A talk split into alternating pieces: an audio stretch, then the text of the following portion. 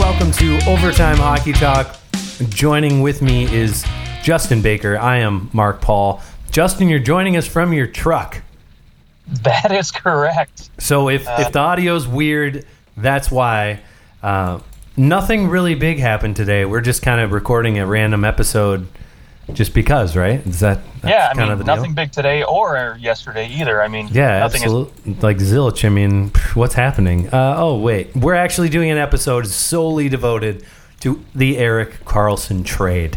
We felt like, regardless of what was going on in our own lives, we needed to take a little bit of time out and talk about this trade and just kind of break it down, our initial thoughts on it. And ironically, we just did the Pacific Division rankings, and I have a feeling that, well, I think you had them. Where did you have them finishing? First? The Sharks, yeah, first. Absolutely. First. And that was before the Erik Karlsson trade. So do you have them first overall in the whole league now? It's looking good. And I might have them higher than third. Which is where I think I put them. So a little bit of that changes. So we just felt like, let's talk about this for 15 minutes and just give our thoughts about how it's going to impact the league. So before we break it down, let's actually run through exactly what was moved and the conditions of everything. And so, Justin, feel free to jump in here if I miss anything or you want to add any thoughts on the actual trade itself. The Senators trade Erik Karlsson to the San Jose Sharks. San Jose sends to the Senators forward Chris Tierney, defenseman Dylan DeMelo, forward prospects Josh Norris and Rudolphs Balcers, as well as a first-round pick either in 2019 or 2020, and then a second-round pick in 2019. Now, if the Sharks miss the playoffs in this next season, the first-rounder will be in 2019. Otherwise, it's a 2020 pick that will go to Ottawa. Yes, and just to point out, too, neither first-round picks are lottery protected. Okay, got it. It's only if the Sharks miss the playoffs, then the first-rounder belongs to Ottawa, right? Yes, that's correct. Yeah, so basically it's actually a built-in, like, hey, if you happen to miss the playoffs, we get your good pick that year. You don't get to protect. Yeah, increasing their odds of getting Jack Hughes since they gave up their first rounder. Which San Jose misses the playoffs only if everyone dies. I mean, at least injury-wise, if they'd have to get decimated by injuries for this team to miss the playoffs in probably the weakest division in the league. Not to mention that there's a few rough teams in that division, Vancouver not excluded. Also, should the Sharks sign Karlsson to a contract extension, Ottawa receives a second-round pick in 2021, which becomes a first-round pick, not lottery-protected, if San Jose reaches the Stanley Cup Final in 2019. So San Jose makes the Stanley Cup Finals next year, then it's a first-round pick, so they get two first-round picks. As well, if Karlsson is on an Eastern Conference roster during the 2018-19 season, which means that if the Sharks can't re-sign Erik Karlsson and they go trade him at the deadline and they trade him to an Eastern Conference team, the Sharks will have to give the Senators another first-round pick. So a pretty interesting amount of different scenarios. Oh, and that first-round pick can be no later than 2022. Correct. Yeah. The Sharks also acquire Francis Perron. That's who they get coming alongside Erik Karlsson. So, that familiar face that Erik Karlsson gets with them. So initial thoughts and just to put it to rest, there is no extension. And I think that is obvious with all the conditions attached. That unlike the Max Pacioretty deal to Las Vegas, where within about 12 hours we found out, oh, actually this deal is contingent on a deal getting done. That is not the case with this deal. So Erik Karlsson still a potential free agent for the 2019 offseason, but San Jose is going all in, I'd say. This is San Jose going, we've got maybe one more shot at a cup with this roster. So they're laying it all out on the line. Yeah, I would completely agree with that. One quick thing to point out, something I found interesting about the Max Pacioretty trade. Apparently George McPhee was given about a 7 or 8 hour window to try to negotiate an extension with him, and he literally took it down to, like he said, the last 15 minutes to do so. Nice. Now, as far as Erik Karlsson's concerned, I've already heard, and for those who maybe haven't read yet, apparently he obviously does not want to think about that yet. He wants to get settled in, get his family settled, and then he's going to decide if he and his family would like to stay in San Jose long term. Now, as someone who's been over there on the West Coast and spent a lot of time up there, I can say it's a wonderful place. So not a bad place to end your career if that's what you're thinking. No, and I mean, the deal that he would get would be for probably a pretty similar deal to what Tavares got, is my guess. Absolutely. Which, if you remember, the Sharks were very in on Tavares. We're going to pay more, up to potentially $13 million a year for Tavares. So sure.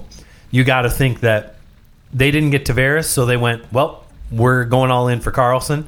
And you have to think that they're willing to put the majority of that money that they would have given to Tavares to Erik Karlsson. So it's essentially been allocated one way or the other.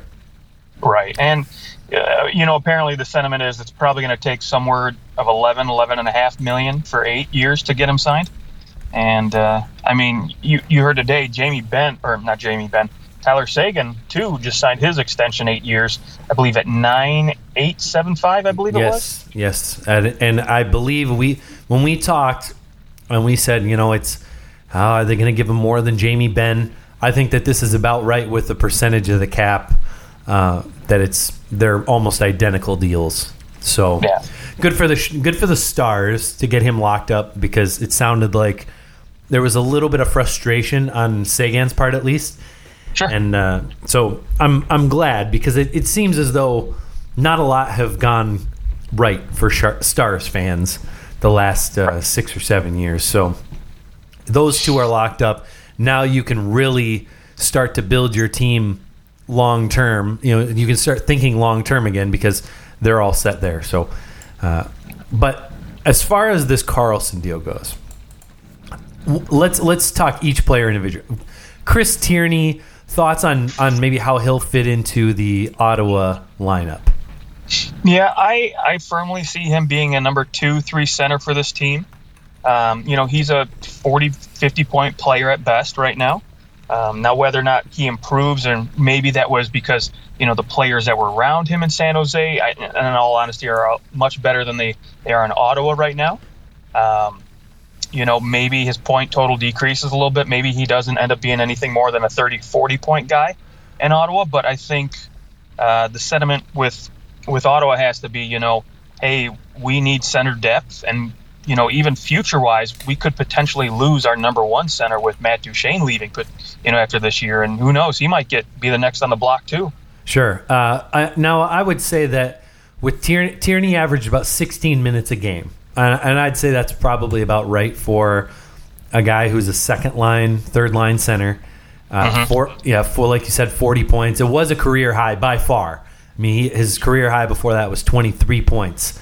Right. So he 5-on-5, 39 points 5-on-5. I think, is that right? No, I'm sorry, 29 points 5-on-5. Just solid. He did have his highest shooting percentage, 14.4%. Maybe that comes back down a little bit, but you got to think that he's going to get some different responsibilities in Ottawa, right? And so where in San Jose he almost was, he was a third line, fourth line center at times, depending on who was healthy and who wasn't. And so I think that him coming into San Jose as a 23-year-old or 24-year-old, he can come in and maybe he goes. I would think that he'll probably have a career year again, given the new responsibilities that he's going to have, and he'll play higher up in the lineup, which should give him some opportunities, you would think. Yeah, you would think so, and I think maybe getting the opportunity to play with you know, some budding stars, and even a guy like, you know, Stone over there, you might see some time with him, would be, you know, very well for him. Yeah, I do think that on a Stanley Cup winning team that Chris Tierney is nothing more than a fourth-line center. Yeah. But he's a fine third-line center, and it's a little bit of – it's a stretch to have him play in your top six. You can have him be in your top nine. Yeah, actually, not a bad face-off guy. He was 51% last year. So, I mean – That's always something good to have in your back pocket, to be good at draws. And I'd say that it's about this time when players start to really hit their stride in terms of draws if they're going to be good at them. It takes them a few years to be able to outmaneuver some of the veterans. And with the rules changing this past season with the faceoffs, that maybe we're seeing new blood and reflexes become more important, because you can't just physically block a guy out anymore, right? So, right. Okay, other players that maybe people don't know about, Josh Norris from the University of Michigan. He was drafted in the first round in 2017 by the Sharks, 19th overall. He does have a gold medal in World Juniors. I mean, as far as, I mean, he plays for University of Michigan, right? So we... Mm-hmm. And I think what we were saying, he had 23 points in 37 games last year.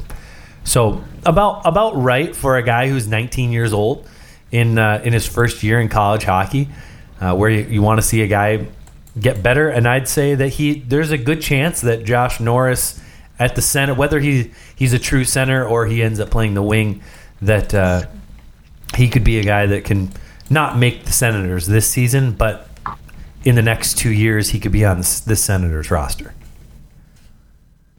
Yeah, I definitely think that's fair. I think he, you know, is definitely one of the key pieces. I think, you know, Ottawa has to think about the future when it comes to, you know, this sort of deal. And he's the type of guy that they're hoping is going to develop, because he is a first-round pick. And you hope that maybe he develops into a top-six forward eventually.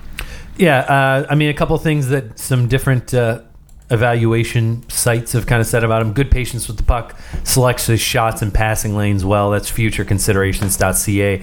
Hockeyprospect.com says he plays of a pass-first game, yet can find the back of the net with his quick release and accurate shot. So definitely sounds more like a center, where you've got a guy who's much more willing to set players up. It'll be interesting to see how he does in the University of Michigan, and probably – once again, we'll be on the World Junior team. So sure. a good, nice pickup for the Senators. Essentially, we're saying, hey, the Senators potentially, the Senators could get 4 first-round draft picks out of this because Norris is a first-round pick. They get a first-round pick. They get another first-round pick if the Sharks, if he ends up getting traded to an Eastern Conference team, and they also get a first-round pick. What's the other? If they make the Stanley Cup final. So imagine if they... Of course, that would be a lot of weird things. They'd have to not only trade Karlsson at the trade deadline, but also make the Stanley Cup final. So it would be a pretty crazy... That would be a little stretch. But now the other player, Rudolphs Balcers. What have you been able to find out about him? Less than nothing. Yeah. He's he did play in the AHL this last season for the San Jose Barracudas.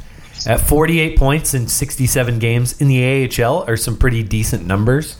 Sure. Was drafted in the 5th round in 2015. He's a left winger. It's, you know, when you look at those stats, I mean, 77 points in 66 games in the Western Hockey League with Camloops, and then he comes over, plays in the AHL, has about an average of 2 points every 2 games, or 2 points every 3 games. Has a decent playoff, even though it was a four-game round. I mean, they got swept. Still had 4 points in 4 games, and 6 points in the World Juniors or World Championships in 8 games. So, I mean, all in all, you got to think that he can at least develop into someone who can make your roster, provide some depth for your team. But as far as, you know, we know about the guy, that's about all we can really offer on him. Now, okay, so when we take a step back and we go, okay, you got Chris Tierney, third-line center. You've got Josh Norris, a guy who could step into your top six in 2 or 3 years, perhaps. And then, you know, for all intents and purposes, a guy who is a wild card, we'll say, in Balcers. And then a lot of draft picks. And don't forget Dylan DeMelo in there as well. Yes, Dylan DeMelo, of course. And that makes the trade a little better. Yes, Dylan DeMelo, a guy who really started to kind of find his own in the playoffs.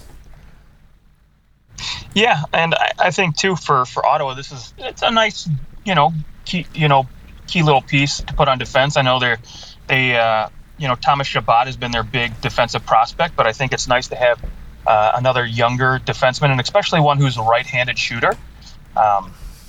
He will definitely fill in a role there with that team. He'll be on that top six, I believe, right out of the gate, and should be a nice acquisition to go along to start the year for them.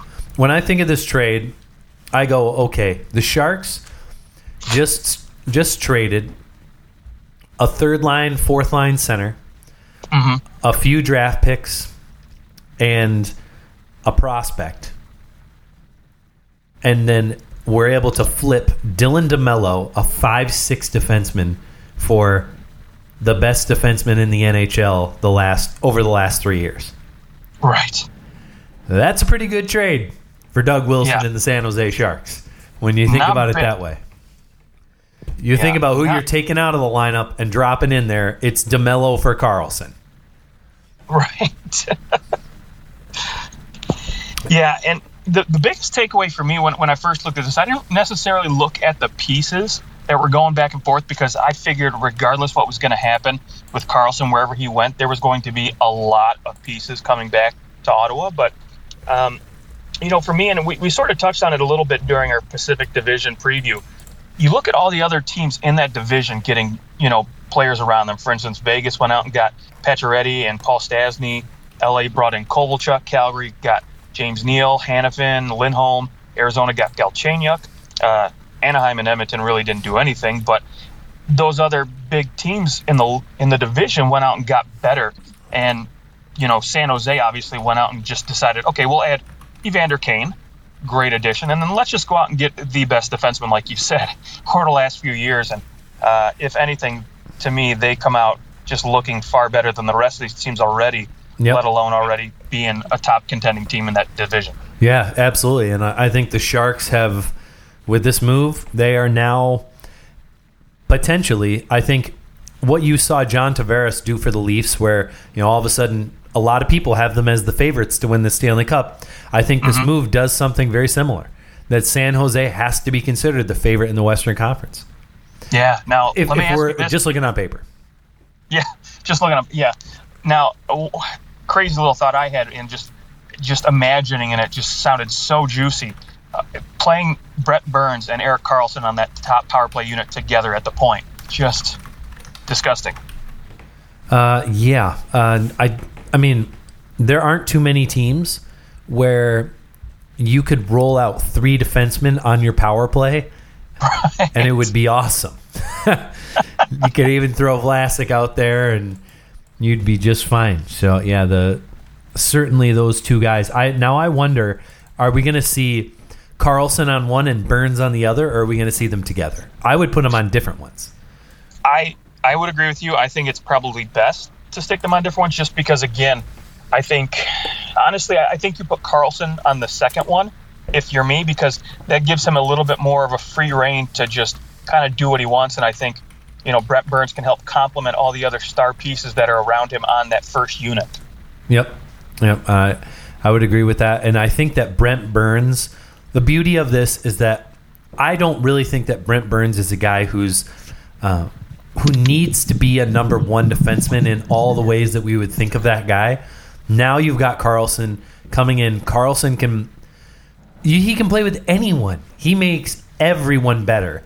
And so you can still keep Vlasic and Burns together, and it's the beauty of it is you can put anybody you want with Karlsson.